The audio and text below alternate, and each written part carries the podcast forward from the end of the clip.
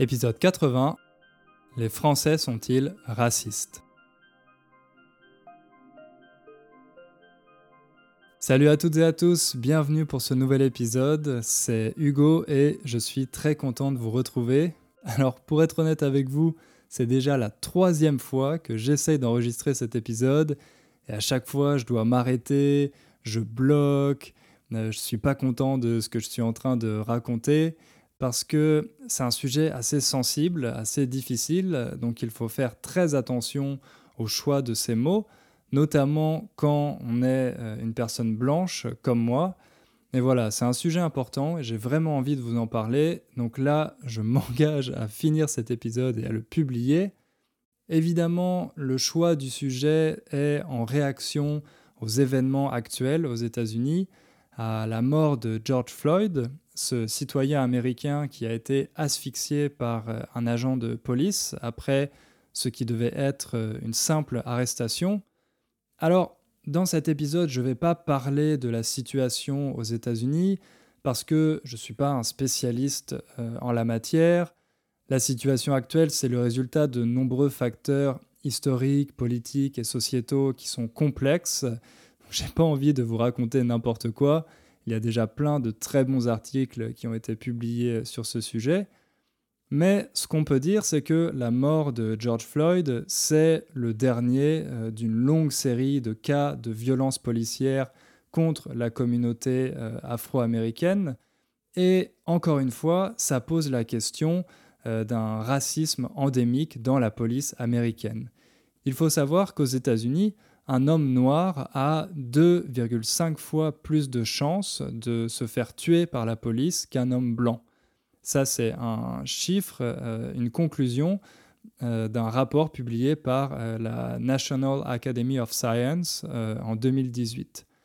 Alors, en France, le mélange de races, c'est un phénomène beaucoup plus récent.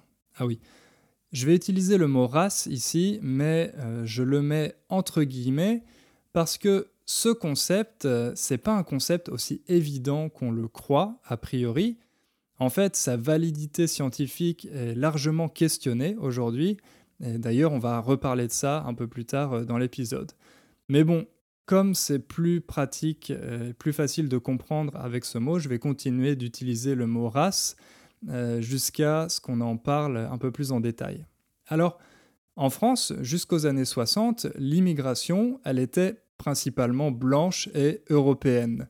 C'était une immigration qui venait euh, d'Italie, de Pologne, d'Espagne, du Portugal. Et puis c'est seulement à partir des années 60 qu'on a assisté à euh, l'arrivée d'immigrés euh, qui venaient de pays d'Afrique du Nord, mais aussi d'Afrique subsaharienne, comme le Sénégal, le Mali ou la Mauritanie. J'ai déjà consacré un épisode à ce sujet, à l'immigration en France, donc si ça vous intéresse, je vous conseille de l'écouter. C'était l'épisode 38. Encore une fois, on ne va pas reparler de ça en détail dans cet épisode parce que on a déjà euh, beaucoup d'autres points à aborder. Alors en France, il n'y a pas eu de ségrégation raciale comme euh, c'était le cas aux États-Unis ou euh, en Afrique du Sud, mais l'intégration de ces communautés, elle a été très difficile également. l'intégration pour les immigrés et leurs enfants reste d'ailleurs compliquée aujourd'hui. Et depuis une vingtaine d'années, les relations entre euh, les gens issus de ces communautés, de ces minorités, et la police sont, on pourrait dire, euh, de plus en plus tendues, notamment entre les jeunes qui vivent dans les banlieues. Les banlieues, vous savez, ce sont ces quartiers en périphérie des villes avec des grands immeubles, avec beaucoup d'étages, où vivent les gens qui euh, n'ont pas beaucoup d'argent, qui n'ont pas euh, de bonnes situations économiques.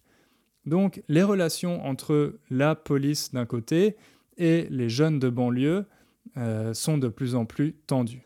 Par exemple, en 2016, il y a un jeune qui s'appelait Adama Traoré qui est mort après avoir été arrêté par des policiers et tout comme George Floyd, il est mort asphyxié. D'ailleurs, ils ont prononcé les mêmes mots avant de mourir. Bon, Adama Traoré les a prononcés en français, évidemment. lui aussi, il a dit aux policiers qui l'avaient arrêté et qui étaient en train de l'étouffer, il leur a dit ⁇ Je ne peux plus respirer ⁇ Mais les policiers euh, n'ont pas arrêté et ensuite, euh, Adama Traoré a dû être transporté à l'hôpital, il a été hospitalisé et il est décédé à l'hôpital. Mais les résultats de l'autopsie ont annoncé qu'Adama Traoré était mort d'une insuffisance respiratoire qui n'était pas liée à euh, l'arrestation. En fait, l'autopsie a innocenté les policiers. Elle a euh, annoncé que les policiers étaient innocents. Mais ce qui est intéressant, c'est que juste après euh, la mort de George Floyd, la famille d'Adama Traoré a reçu les résultats d'une nouvelle expertise médicale, une expertise médicale demandée cette fois par la famille d'Adama euh, et qui a été réalisée par un médecin indépendant. Et cette nouvelle expertise médicale, ce nouveau rapport, a euh, eu une conclusion contraire à celle de l'autopsie officielle. En fait, dans cette nouvelle expertise médicale, euh, le médecin a conclu que euh, Adama Traoré était bien mort euh, à cause de l'arrestation des trois policiers qui l'avaient asphyxié et pas à cause d'une insuffisance respiratoire chronique. Comme ces résultats ont été publiés juste après la mort de George Floyd, évidemment ça a fait écho à cette question du racisme qui n'est pas spécifique aux États-Unis mais qu'on retrouve sous des formes très similaires en France. Et 20 euh, 000 personnes se sont réunies à Paris le 3 juin pour manifester. Pour manifester pour Adama Traoré et également euh, pour dénoncer de manière plus générale les violences policières euh, contre la communauté afro-américaine aux États-Unis et contre les minorités en France. Des deux côtés de l'Atlantique, les familles des victimes et les victimes ont ce sentiment d'injustice. Un sentiment d'injustice parce que les minorités visées par euh, cette violence policière n'ont personne pour les défendre et euh, les policiers qui sont incriminés finissent presque toujours par être innocentés. Donc il y a vraiment un fort sentiment d'injustice et d'incompréhension euh, face à cette situation.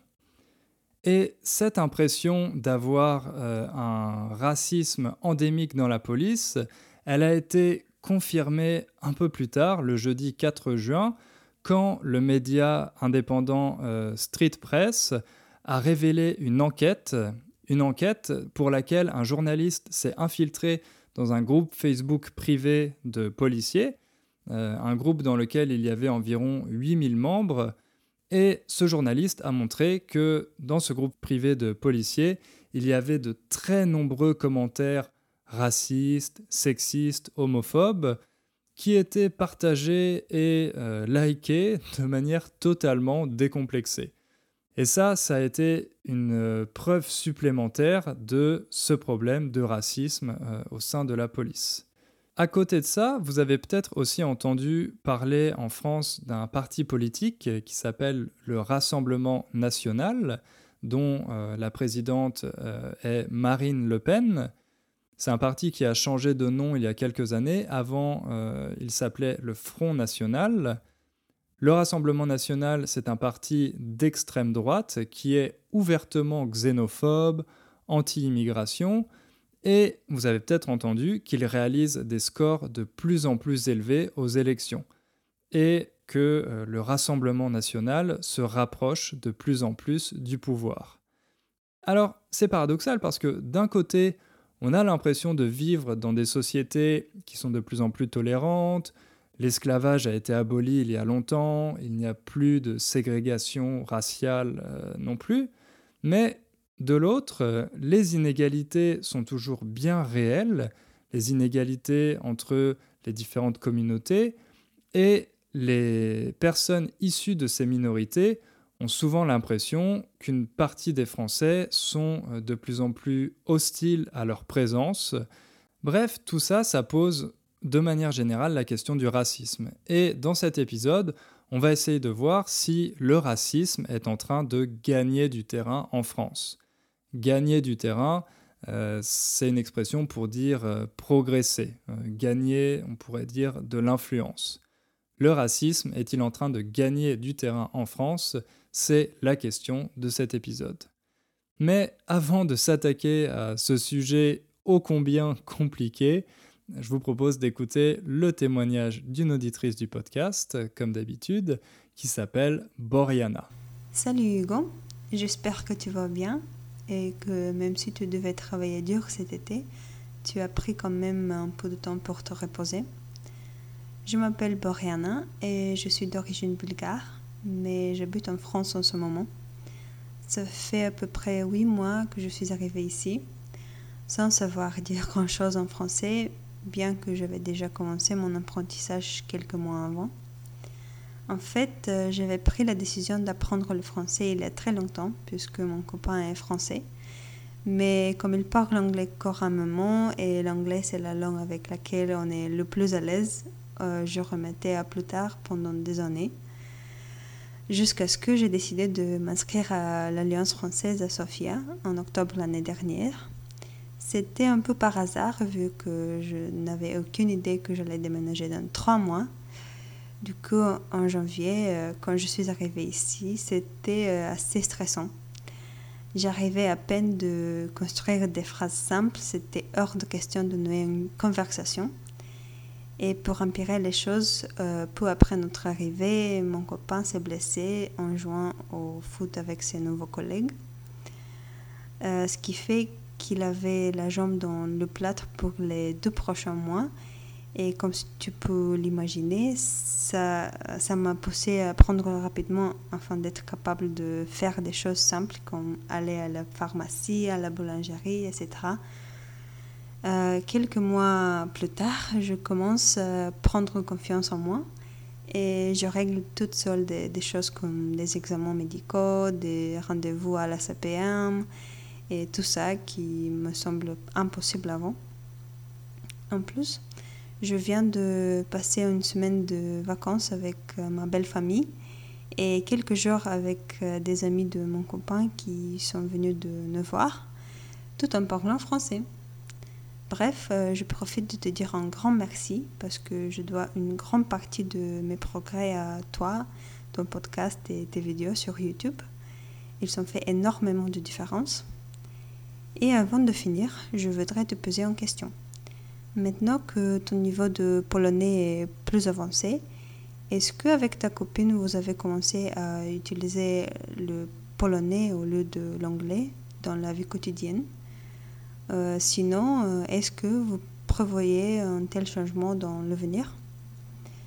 De notre côté, on essaie de parler français à la maison de plus en plus, mais ce n'est pas encore ça. Euh, qu'est-ce que tu en penses?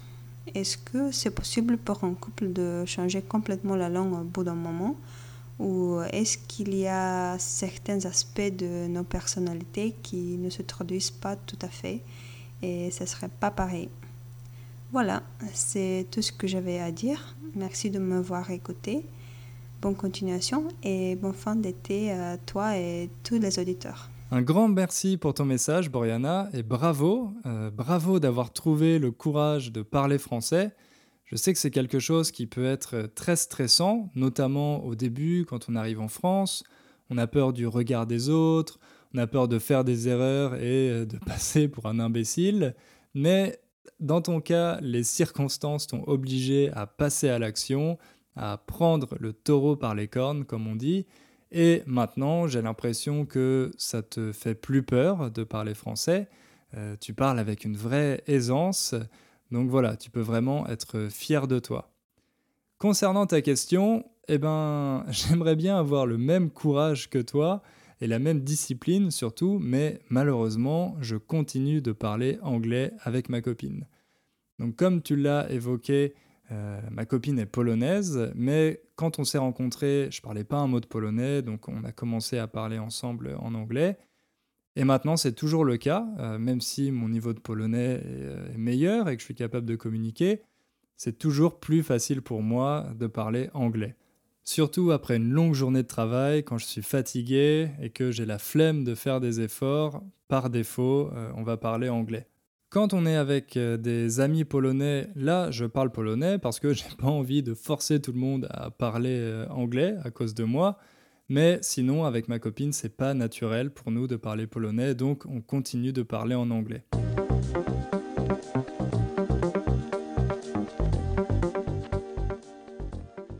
Voilà, maintenant on va pouvoir passer aux choses sérieuses et s'attaquer au sujet de cet épisode. D'abord, on va essayer de comprendre si le racisme est un phénomène nouveau ou bien s'il fait partie de la nature humaine. Est-ce que le racisme répond à une sorte de besoin humain ou est-ce qu'il s'agit seulement d'une invention intellectuelle? Pour comprendre le racisme, il faut s'intéresser à la notion de groupe. Aristote, par exemple, écrivait que l'homme est un animal social, un animal qui a besoin d'appartenir à un groupe. Et ce besoin d'appartenance, il se traduit par l'adoption de comportements identitaires. On essaye d'adopter, de copier l'identité du groupe auquel on souhaite appartenir pour se faire accepter. Ça, c'est quelque chose qui est très visible chez les adolescents, par exemple. Vous savez, au collège et au lycée, il existe euh, différents types de groupes, euh, les skaters, les gothiques, etc. Bon, peut-être que ça a changé maintenant, je ne sais pas, je suis un peu vieux pour ça. Mais bon, il existe différents types de groupes, chaque groupe a son identité, et si on veut se faire accepter par un groupe, eh bien, on doit adopter ses codes. Les codes vestimentaires, la façon de parler, la musique qu'on écoute, les sports qu'on pratique, etc. Mais une fois qu'on a réussi à se faire accepter par le groupe, notre plus grande peur, ça devient la peur d'exclusion. Donc on fait tout pour ne pas se faire euh, exclure de ce groupe. Et pour ne pas se faire exclure, une bonne méthode, c'est de rejeter les autres. Rejeter tous ceux qui ne font pas partie de notre groupe. Par exemple, euh, on se moque d'eux, on les critique, on critique leurs vêtements, on critique leur attitude, etc. Et tous ces individus qui euh, ne sont pas acceptés par le groupe, ou alors qui sont dans des groupes plus petits, euh, qui ne font pas partie du groupe dominant et qui sont systématiquement rejetés, eh bien, euh, ils sont victimes de ces discriminations, de ces discriminations fondées sur des différences physiques, des différences liées au handicap, euh, une orientation sexuelle différente, une orientation religieuse ou bien tout simplement euh, une couleur de peau différente. Donc finalement, cette question du racisme, elle s'inscrit plus largement dans la question de l'appartenance à un groupe et du rejet, de l'exclusion euh, des autres individus. Mais est-ce qu'il faut en conclure que l'homme est fondamentalement raciste? Est-ce que euh, nous avons toujours été comme ça? En fait, la notion de race a été utilisée pour construire ces identités collectives. Donc le racisme est euh, aussi ancien que l'humanité. Néanmoins, Aristote, encore lui, euh, dans Métaphysique, écrivait qu'il n'y a pas de différence spécifique entre l'homme blanc et l'homme noir. Donc euh, Aristote était, on pourrait dire, antiraciste. Mais même les Grecs de l'Antiquité euh, se distinguaient soigneusement des barbares. Ils faisaient tout euh, pour ne pas pouvoir être assimilés aux barbares. Ils voulaient se différencier des barbares. D'ailleurs, quand ils capturaient des barbares, ils les réduisaient en esclavage. Et les femmes, elles aussi, étaient discriminées en fonction de leur sexe. Donc les Grecs n'étaient peut-être pas aussi tolérants qu'on peut le croire en lisant Aristote. À côté de la race, il y a un autre élément qui a été très utile pour construire ces identités collectives, c'est bien sûr celui de la religion. Et on peut voir que parfois, le concept de la race et de la religion se mélangent. C'est le cas par exemple avec l'antisémitisme. En fait, l'antisémitisme, c'est euh, une des formes les plus anciennes et les plus visibles du racisme, parce que les antisémites ont tendance à considérer que la religion juive est aussi une race, qu'il existe une race juive. Et cette race juive, entre guillemets, a été discriminée euh, depuis les Égyptiens, euh, jusqu'à l'Europe au Moyen Âge et jusqu'à ensuite euh, l'époque actuelle, comme on le sait tous avec l'exemple du nazisme. Là aussi, j'ai déjà consacré un épisode au sujet de l'antisémitisme, donc on va pas trop en reparler ici. Et pour en revenir à la question de la race, ensuite, quand il y a eu l'impérialisme et la colonisation par euh, les grands empires européens, là, les Européens ont découvert, entre guillemets, encore une fois, découvert de nouvelles races, les Indiens d'Amérique et euh, les Noirs d'Afrique. À ce moment-là, les Européens se sont posé des questions existentielles. Par exemple, ils se sont demandé si euh, ces nouvelles personnes étaient des hommes ou des animaux. Ils se sont demandé si les Indiens d'Amérique euh, avaient une âme, et si oui, est-ce qu'il fallait les évangéliser? Alors, les religieux de l'époque ont conclu que oui, ces personnes étaient des créatures de Dieu, et que donc on pouvait les convertir, on pouvait les évangéliser, mais que c'était des créatures sauvages.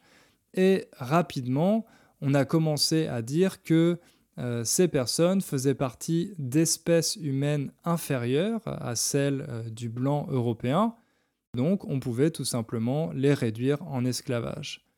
On estime aujourd'hui qu'il y a eu 11 millions d'esclaves africains qui ont été envoyés en Amérique par les Européens, dont un million qui sont morts euh, en mer. Un peu plus tard, avec euh, l'arrivée des philosophes des Lumières et puis avec le progrès de la science au XIXe siècle, on a commencé à vouloir tout classer, à classer les différentes espèces euh, de plantes, mais également les différentes espèces d'animaux, et puis, par extension, on a commencé à se dire qu'on pourrait aussi classer euh, les hommes en euh, différentes races, en différentes catégories. Le problème, c'est que cette classification, elle s'est vite transformée en hiérarchie, avec cette fois une prétendue légitimité scientifique. Pas seulement une légitimité religieuse, mais euh, il y a par exemple un Français, le comte Arthur de Gobineau, qui a écrit un essai sur l'inégalité des races humaines. Et ce livre a beaucoup influencé plus tard euh, Houston Stewart Chamberlain, qui n'est autre que euh, le maître à penser d'Adolf Hitler. Donc on voit que ces idées et cette envie de classifier et de hiérarchiser les races humaines, c'est quelque chose qui est apparu au XIXe siècle et euh, qui a été ensuite récupéré pour euh, l'idéologie nazie. Bref, grâce à ces nouvelles connaissances, au XIXe siècle, les théories racistes disaient que la race supérieure risquait de disparaître parce qu'elle était contaminée par les races inférieures.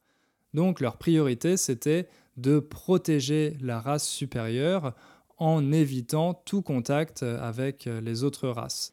Cette idéologie, cette théorie, elles sont devenues ensuite un programme politique meurtrier qui a notamment justifié les courants nationalistes à la fin du XIXe siècle et au XXe siècle. D'ailleurs, il est intéressant de noter qu'à l'époque, en Europe, on considérait qu'il y avait une race française, une race allemande, une race italienne.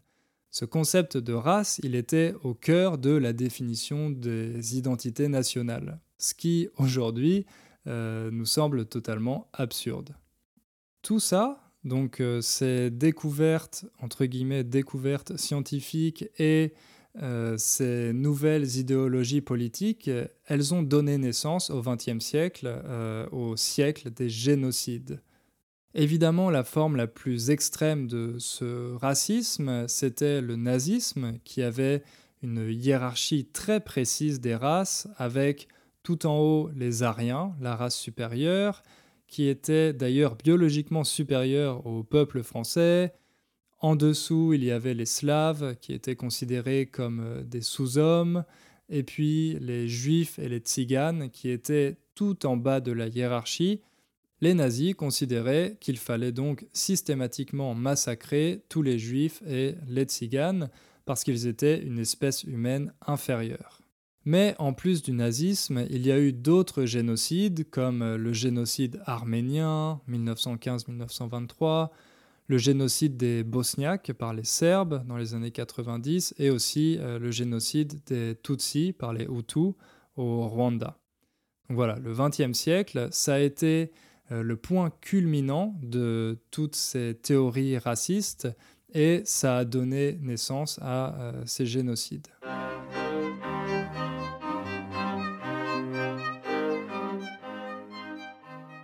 Alors, je vous ai dit en introduction qu'aujourd'hui, le concept de race humaine est remis en question par euh, les scientifiques. Pour comprendre ça, il faut s'intéresser à deux concepts fondamentaux, celui d'espèce et celui de race.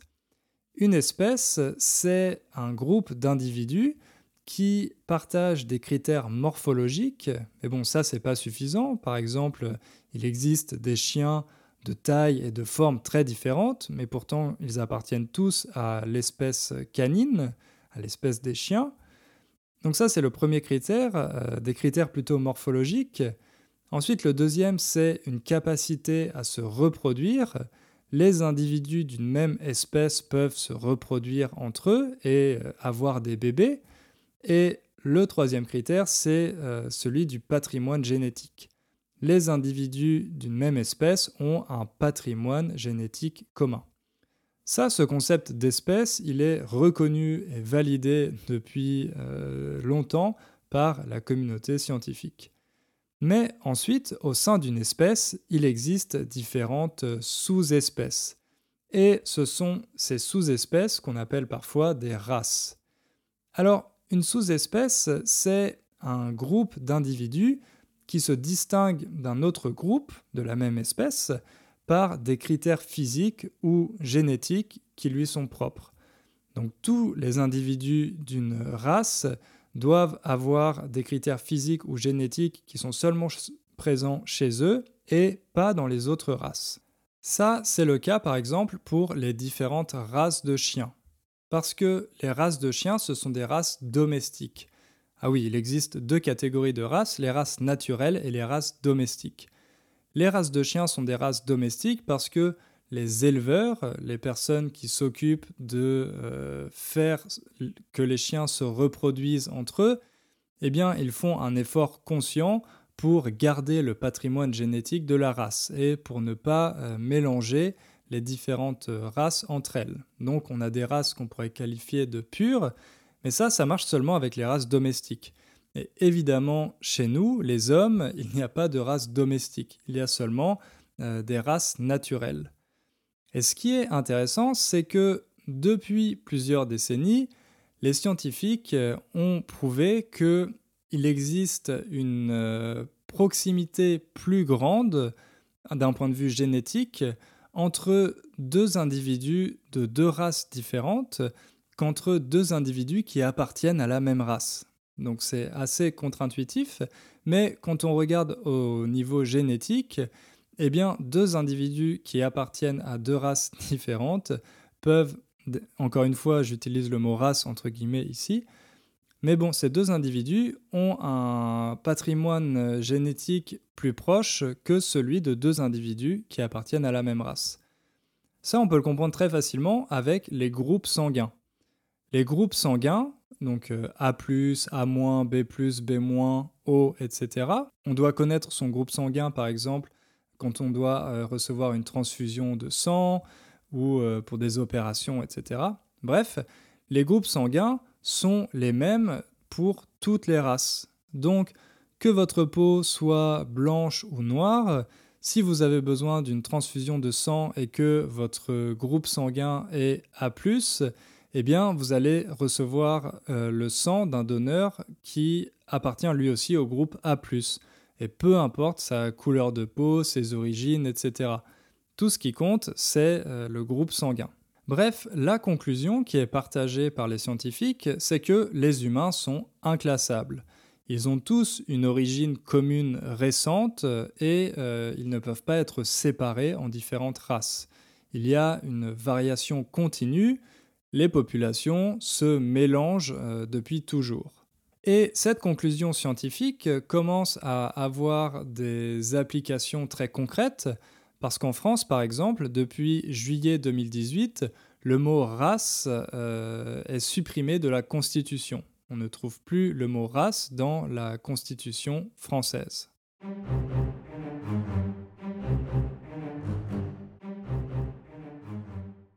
Malgré ces découvertes scientifiques, le racisme est loin d'avoir disparu et beaucoup de personnes croient encore à ces théories de la pureté des races, à la hiérarchie, etc. Alors, on peut se demander, pour le cas de la France, si la France du XXIe siècle est plus ou moins raciste euh, que la France du siècle des génocides. Et plus généralement, quelle forme prend le racisme aujourd'hui? Quand on regarde les études, on voit que globalement, la société française est de plus en plus tolérante. Par exemple, il y a une étude qui est réalisée chaque année par la Commission nationale consultative des droits de l'homme, et cette étude montre que les Français sont de plus en plus favorables à euh, une lutte contre le racisme, qu'ils euh, se considèrent comme étant pas du tout racistes. Donc voilà, euh, c'est vraiment du point de vue des valeurs, c'est quelque chose qui s'observe très facilement dans les études réalisées sur le sujet. Et quand on compare les Français aux autres Européens, on voit qu'en général, ils sont plus tolérants que la moyenne. Ça, c'est la conclusion d'une autre étude de référence qui s'appelle euh, European Values Survey, euh, qui a été réalisée en 2017. Quand on prend la moyenne des pays européens, en général, la France, pour cette question du racisme, euh, fait partie des pays les plus tolérants. D'ailleurs, il y a un sociologue qui s'est beaucoup intéressé à cette question du racisme, un sociologue qui s'appelle Vincent Tiberi. Et Vincent Tiberi a montré que quand une population est plus diplômée, quand elle fait des études plus longues, le racisme a tendance à diminuer au niveau des valeurs. Ça, c'est très visible dans les différentes études sur les valeurs. On voit que systématiquement, les générations les plus jeunes sont celles qui sont les plus éduquées et les plus tolérantes. Donc il y a un lien entre le niveau d'éducation et la sensibilisation aux questions euh, qui touchent au racisme. Le niveau d'éducation est un facteur qui permet de faire baisser le racisme, mais il y a un autre outil très important, c'est celui de la loi. En France, les actes et les injures racistes sont condamnés par la loi. Si on insulte quelqu'un avec une injure raciste sur un réseau social et que cette personne porte plainte contre nous, on peut euh, recevoir une peine d'un an de prison et euh, jusqu'à 45 000 euros d'amende. Donc c'est très sévèrement puni par la loi. Mais malgré ça, malgré cette forme de dissuasion, il y a une augmentation en France euh, des actes antisémites. Je vous en avais parlé dans l'épisode sur l'antisémitisme, mais il y a eu de nombreux cas récemment de profanation de cimetières, des croix gammées qui étaient dessinées sur les tombes, les actes islamophobes, eux, ils ont connu un pic après les attentats de 2015 en France, mais depuis 2016, euh, ils ont plutôt tendance à diminuer. Il y a un autre groupe qui est souvent visé par euh, les actes racistes en France, c'est celui des Roms.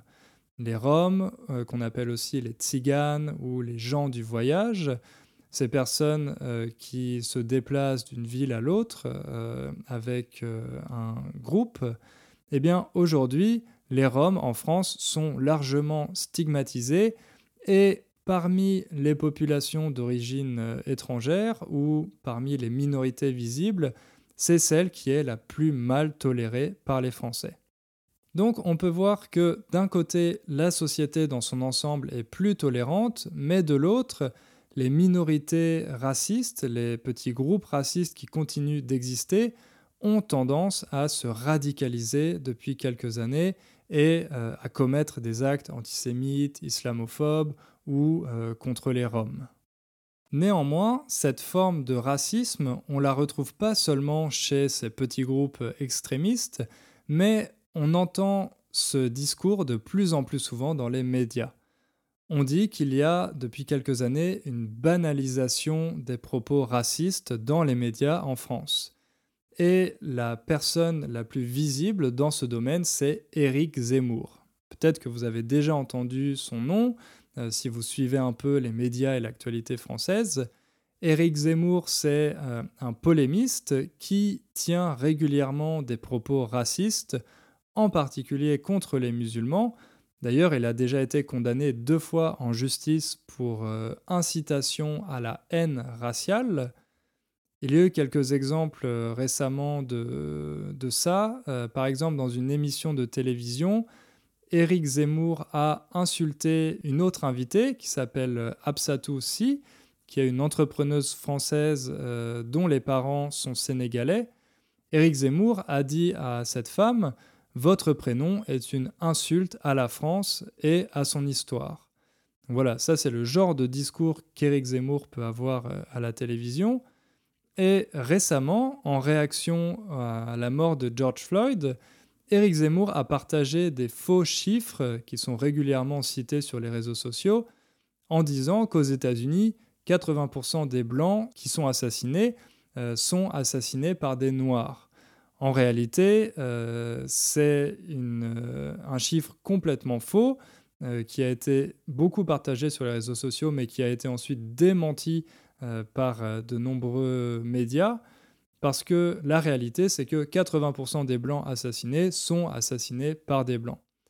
Bref, Éric Zemmour est un grand amateur de ce genre euh, de faux chiffres, ces insultes, ces discours islamophobes, mais malheureusement, les médias lui accordent de plus en plus de place. Par exemple, euh, il a une émission quotidienne sur une chaîne qui s'appelle euh, CNews, qui est une chaîne très regardée en France, les médias lui donnent de plus en plus de place, tout simplement parce que ces polémiques attirent de l'audimat, attirent de l'audience. On dit qu'elles créent du buzz. Et ça, ça permet ensuite aux médias de gagner plus d'argent euh, grâce à la publicité. Bref, aujourd'hui, c'est presque impossible de ne pas voir le nom ou le visage d'Éric Zemmour euh, chaque semaine dans les médias en France, et euh, ces polémiques sont de plus en plus nombreuses. À travers Éric Zemmour, mais aussi d'autres euh, figures similaires, les propos racistes semblent se banaliser dans les médias français, en particulier euh, les propos islamophobes. Alors ça, ça peut sembler paradoxal parce que si les valeurs ont évolué vers plus de tolérance, pourquoi y a-t-il ce retour du racisme dans les médias français et parmi ces petits groupes extrémistes? Et surtout, pourquoi observe-t-on une montée en puissance des partis politiques xénophobes partout dans le monde?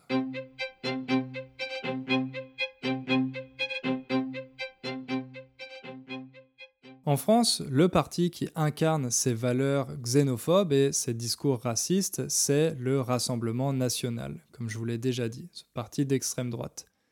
En 2002, pour la première fois, le Rassemblement national a réussi a euh, gagné le premier tour des élections présidentielles. Donc le candidat, à l'époque c'était Jean-Marie Le Pen, euh, le père de Marine Le Pen, la présidente actuelle.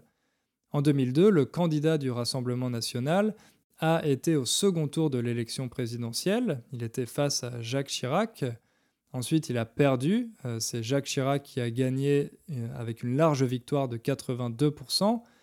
Mais quand même, c'était un choc pour beaucoup de Français de voir un candidat du Front National au second tour de l'élection présidentielle. Car en France, l'élection présidentielle, c'est euh, l'élection politique la plus importante. Je me souviens très bien de cet événement parce que euh, j'étais devant la télévision à cette époque, donc j'avais 13 ans, mais j'avais 13 ans, j'étais pas encore en âge de voter, mais j'avais regardé le résultat des élections et ma mère euh, préparait euh, le dîner dans la cuisine, donc elle ne regardait pas spécialement.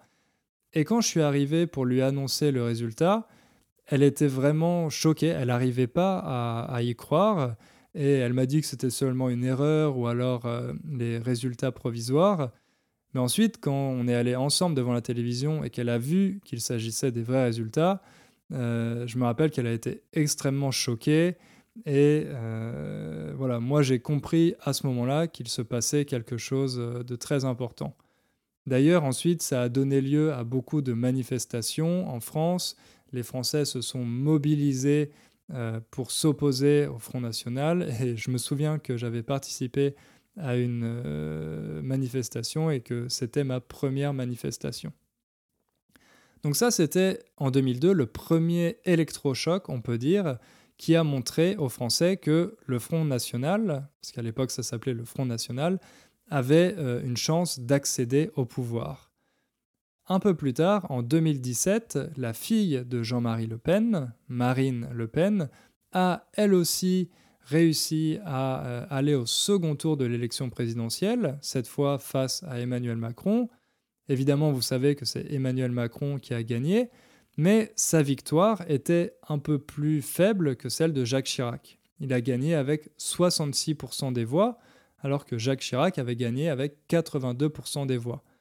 Donc on voit que l'écart diminue, l'écart se resserre, et aujourd'hui, Marine Le Pen semble crédible, elle semble moins radicale que son père, elle a adopté une stratégie de dédiabolisation pour dédiaboliser le Front National, ce qui fait qu'elle semble être une candidate crédible pour gagner l'élection présidentielle un jour. Plus récemment, en 2019, il y a eu les élections européennes et c'est le Rassemblement national qui est arrivé en tête en France. C'est cette liste qui a obtenu euh, le plus de voix devant euh, la liste centriste du gouvernement actuel. Bref, le Rassemblement national semble séduire de plus en plus d'électeurs, des électeurs qui se sentent exclus, qui ne se sentent pas représentés par les partis de gouvernement, parce que, en général, ces partis de gouvernement prennent seulement en compte les intérêts des classes dominantes, euh, les intérêts des élites de la mondialisation. Alors maintenant, vous vous demandez peut-être pourquoi, si la France est un pays de plus en plus tolérant au niveau des valeurs, un parti comme celui euh, du Rassemblement national, un parti d'extrême droite, réalise des scores de plus en plus élevés C'est une bonne question, c'est une question à laquelle les observateurs politiques ont déjà essayé de répondre. En fait, ce soutien électoral au parti d'extrême droite, il n'est peut-être pas lié euh, à la question du racisme. Peut-être qu'il concerne d'autres facteurs. Peut-être que la vraie question qui intéresse les électeurs aujourd'hui, c'est celle des inégalités. Depuis les années 80 et la révolution réganienne, la mise en place de politiques néolibérales, il y a une concurrence exacerbée entre les individus partout dans le monde. Du coup, les inégalités entre les gagnants et les perdants euh, sont de plus en plus importantes. Aujourd'hui, les perdants de la mondialisation doivent faire face au chômage, à la pauvreté, à l'insécurité sociale, et globalement, ils ont euh, l'impression d'être rejetés du système, que euh, leurs attentes et leurs besoins ne sont pas pris en compte par euh, les gouvernements. Alors, pour essayer de se sentir mieux et de pouvoir expliquer leur situation, ils ont besoin de trouver un responsable, un bouc émissaire, quelqu'un qui est responsable de tous leurs problèmes. Ça, c'est quelque chose que les partis d'extrême droite ont très bien compris, donc ils disent à leurs électeurs, ce n'est pas de votre faute si vous êtes dans, cette situation, c'est la faute des immigrés. Les immigrés qui volent le travail des Français en acceptant euh, des salaires plus bas. Ça, c'est un discours qu'on entend depuis le début du XXe siècle et euh, qui commence à revenir aujourd'hui. Du coup, c'est rassurant pour euh, ces électeurs parce qu'ils peuvent expliquer leur situation. Ils se disent que s'ils sont au chômage, s'ils n'ont pas d'argent, alors qu'ils voient d'autres personnes s'enrichir de plus en plus vite, c'est tout simplement la faute des immigrés.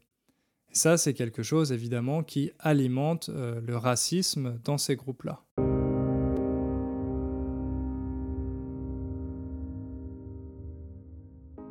En conclusion, on peut dire qu'aujourd'hui, à cause de la concurrence néolibérale entre les pays, mais aussi à l'intérieur d'un même pays, entre les différents groupes, nos sociétés sont divisées. Et la seule forme de protection qui reste aux perdants de la mondialisation, c'est celle du groupe. Le groupe permet de se protéger en rejetant les autres.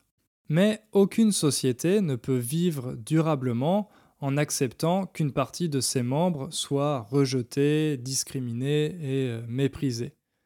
L'histoire nous montre que euh, l'acceptation de la différence n'est pas quelque chose de naturel. C'est une construction humaine, volontariste, et cette construction, elle repose sur euh, la domestication des peurs et sur la compréhension de ce qu'est l'humanité. Il faut donc continuer à éduquer les populations pour avoir une plus grande tolérance et construire une société juste dans laquelle le racisme n'a plus de raison d'être.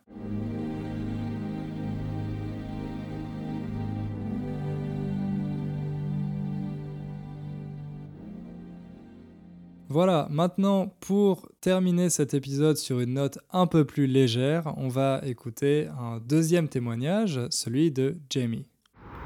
Salut Hugo, voici Jamie de Chicago.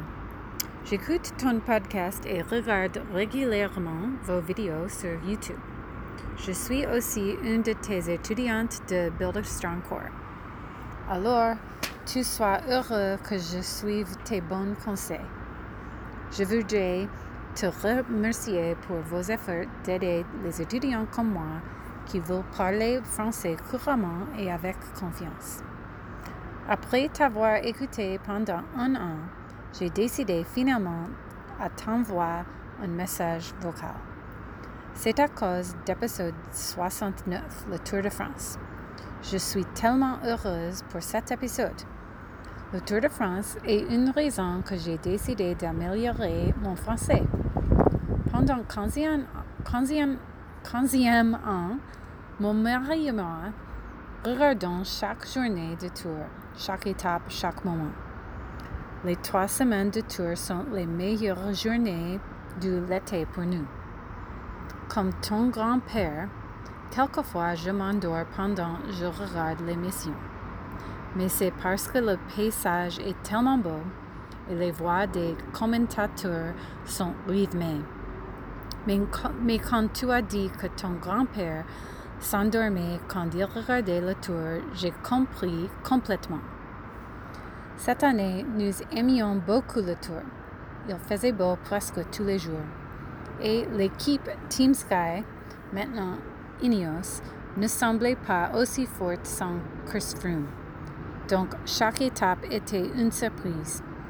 Il y avait beaucoup de nouveaux noms et comme d'habitude, on pouvait voir la belle France village par village. C'est plutôt controversé, mais Lance Armstrong a lancé son propre podcast il y a quelques années. Nous lui écoutons chaque jour du tour et pendant les autres concours de cyclisme comme le Giro d'Italia, Baston-Liège, Paris-Roubaix, etc. D'ailleurs, cette année, pour la première fois, les commentateurs lui ont mentionné par nom et même lui présenté sur l'écran pendant quelques étapes. Nous étions tellement choqués de lui avoir à la télé pendant le Tour de France parce que personne n'a dit le nom Lance Armstrong à la télé pendant les dix, dernières années, comme il était mort. Pour moi, je sens déchiré. D'une part, il a triché.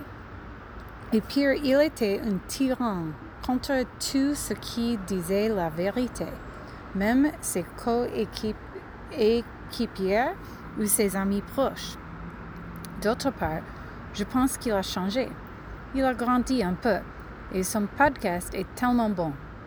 Par ailleurs, il connaît personnellement tant de coureurs, leurs équipes, leurs sponsors, etc.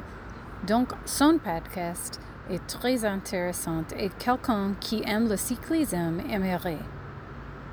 Donc, qu'est-ce que tu penses, Hugo? Est-ce que c'est faux que Lance gagne de l'argent en couvrant le tour? S'il a triché, est-ce qu'on a tort pour lui écouter? Je ne sais pas ce que je pense, mais pour le moment, je suis heureuse que tu as discuté le Tour de France. Pour moi, c'est une topic très intéressante. Merci bien pour tout ce que tu fais. Au revoir.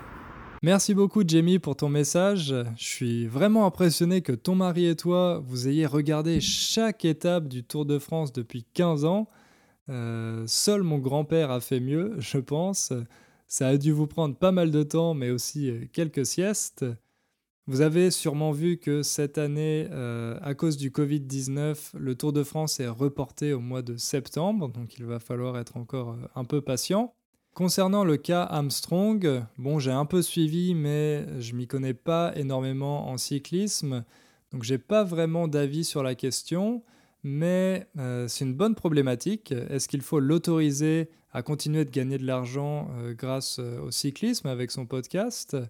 J'ai pas vraiment de bonne réponse à ça. Il faudrait que je me penche plus sérieusement sur la question. Mais si vous, vous avez un avis à partager, vous pouvez le mettre dans les commentaires de cet épisode sur le site innerfrench.com. Et d'ailleurs, vous pourrez aussi retrouver la transcription complète comme d'habitude. Voilà, c'est tout pour aujourd'hui. On va s'arrêter là. Je vous souhaite une bonne fin de semaine et on se retrouve bientôt pour un nouvel épisode.